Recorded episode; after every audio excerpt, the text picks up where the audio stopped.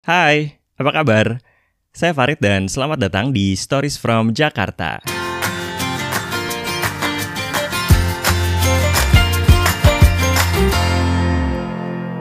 Without a doubt, 2020 has been a difficult year for a lot of people. Well, for most people ya. Banyak orang yang meninggal dunia karena COVID-19 bukan hanya di Indonesia, tapi juga di dunia. Saya sendiri kehilangan seorang tante di awal tahun dan seorang om yang dekat sama keluarga saya di akhir tahun ini. Both from my mom's side and it's hard to see your mom cry twice in a year. Banyak juga yang kehilangan pekerjaan. Well, my friends from my office did, a lot of them. My tour guide friends as well, karena basically nggak ada turis yang masuk ya, dan kerumunan juga dilarang. So we couldn't do any tours, it's hard. But we're not gonna dwell on the sad stories. We are struggling, and your struggle is valid, your sadness is valid, your pain is valid, and I'm not trying to negate that. Tapi tanpa mengecilkan pandemi dan rasa kehilangan banyak orang di tahun ini, saya mau kasih sedikit recap hal-hal baik yang terjadi di Jakarta tahun ini. To give you a little reminder that some good things actually happened this year as well.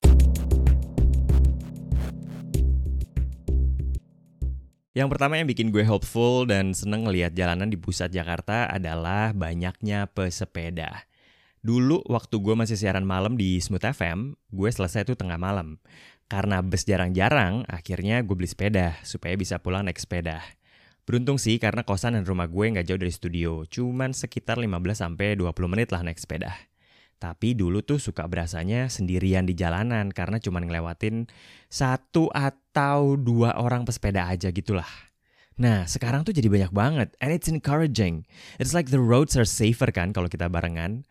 Gue sendiri sih bukan pesepeda yang jarak jauh ya, karena biasanya gue naik sepeda emang perlu untuk commute ke kantor atau ke halte bus Jakarta atau stasiun MRT untuk naik transportasi lainnya. Nah, selama pandemi ini ternyata jumlah pesepeda meningkat tajam. Menurut data dari ITDP yang dirilis bulan Juni, peningkatan pengguna sepeda terjadi hingga 10 kali lipat bila dibandingkan sebelum masa pandemi virus corona. FYI, ITDP ini adalah NGO yang fokusnya untuk advokasi transportasi berkelanjutan. Dan karena meningkatnya pengguna sepeda ini, akhirnya membuat Dishub Jakarta menyiapkan jalur sepeda pop-up bike lane di Sudirman Tamrin. Sebenarnya udah ada sih jalur sepeda di Sudirman di trotoar, tapi semasa PSBB sama PSBB transisi akhirnya dipisahin. Well again menurut gue sih it's encouraging ya. Walaupun sampai akhir Desember ini Car Free Day masih belum diadain, tapi kalau kita lihat hari Sabtu dan Minggu, at least Tamrin, Sudirman sampai Blok M Senayan itu tuh rame banget yang pakai sepeda. Nah, gara-gara tren sepeda ini juga akhirnya Transjakarta bikin parkir sepeda di beberapa haltenya.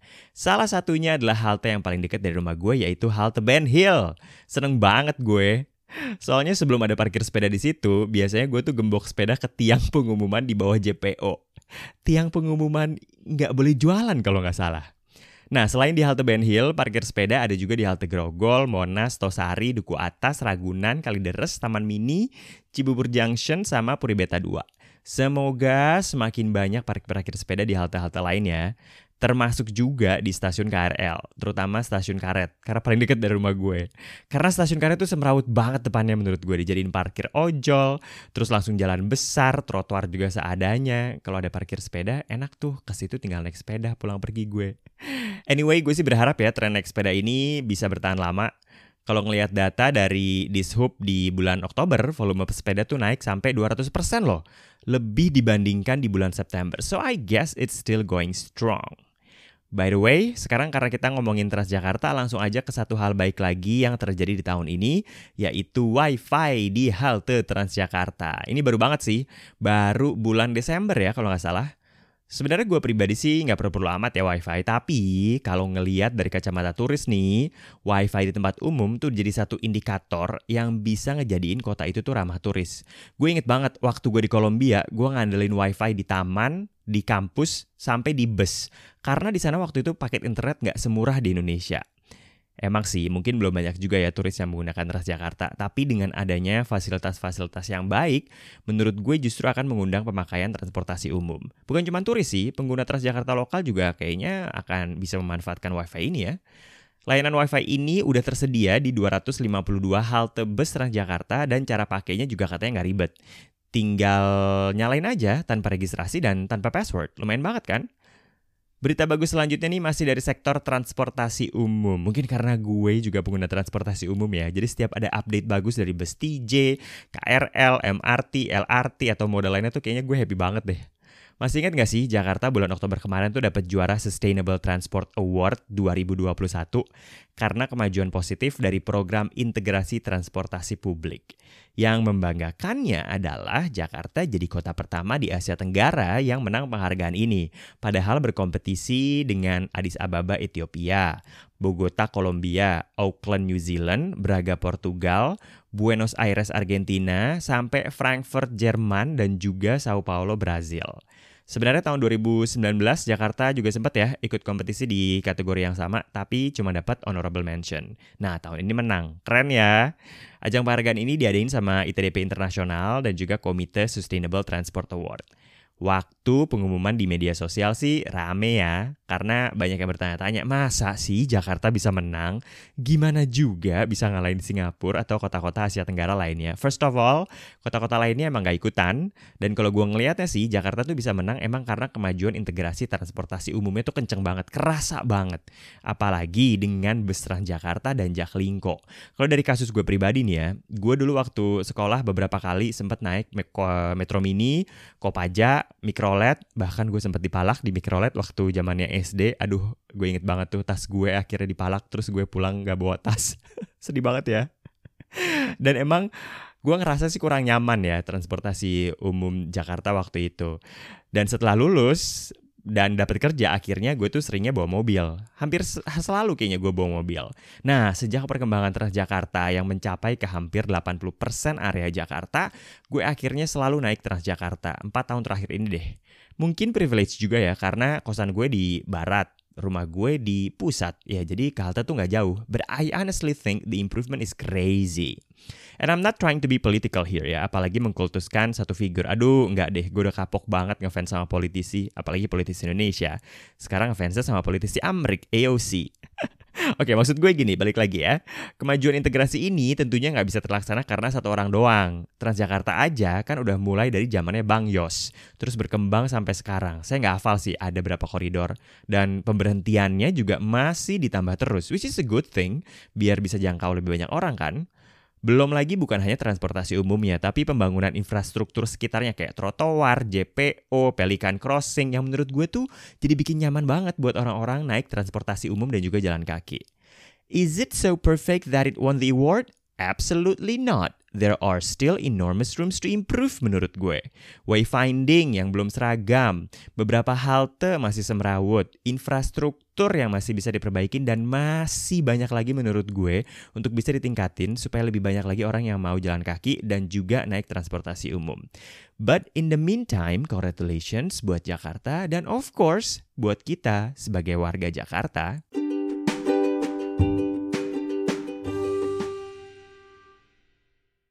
Sekarang kita pindah berita bagus, bukan tentang transportasi umum. Masih ingat gak sih bulan Juli ada kejadian apa di Jakarta?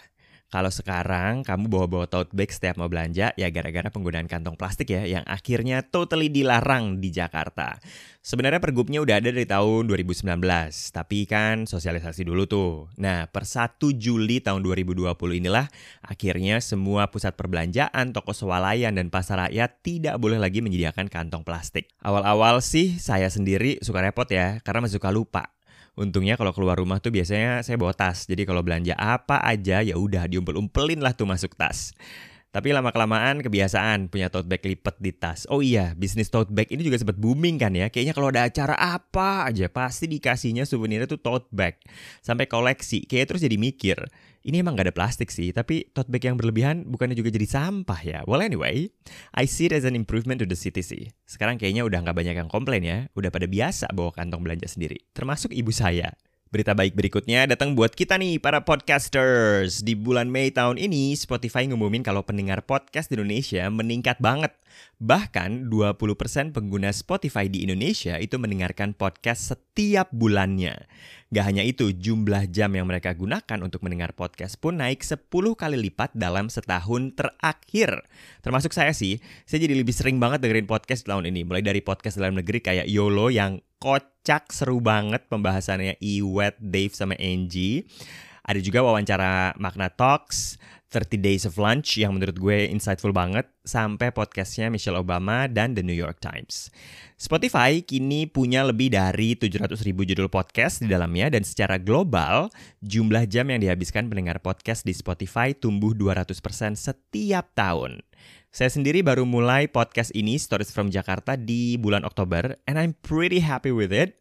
So if you're thinking of making a podcast, you should. Aplikasi Anchor ini makes it really easy for us to create a podcast. Cobain deh.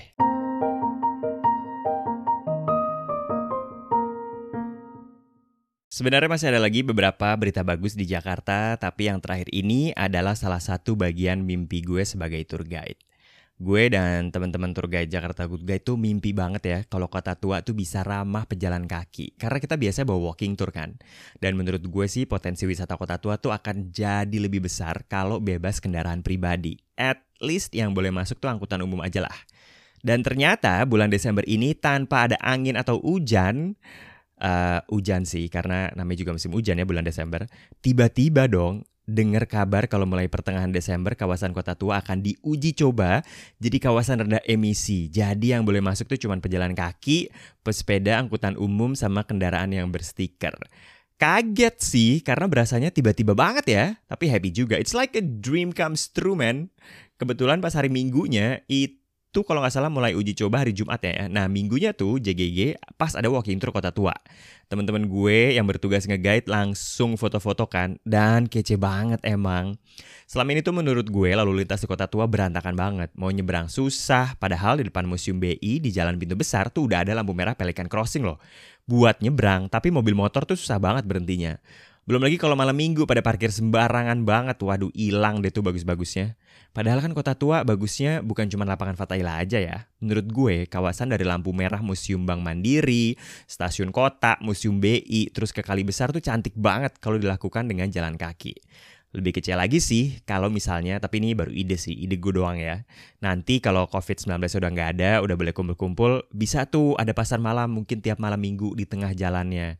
Tapi tentunya pasarnya yang kering dan teratur ya. Bukan kaki lima yang gelar tiker sembarangan di mana aja dia mau sampai kita susah banget buat jalan.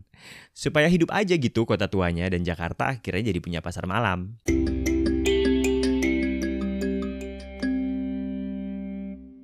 Nah, segitu dulu kira-kira kaleidoskop flashback berita-berita bagus dari kota saya tercinta, kota yang saya sebut rumah ini ya, Jakarta. Kalau kamu juga punya berita bagus yang nggak kesebut di sini, tapi menurut kamu bikin tahun 2020 ini jadi agak sedikit lebih baik, boleh loh kirim voice message atau DM saya aja di Instagram at Stories from Jakarta. In the meantime, thank you for listening and see you on another episode of Stories from Jakarta.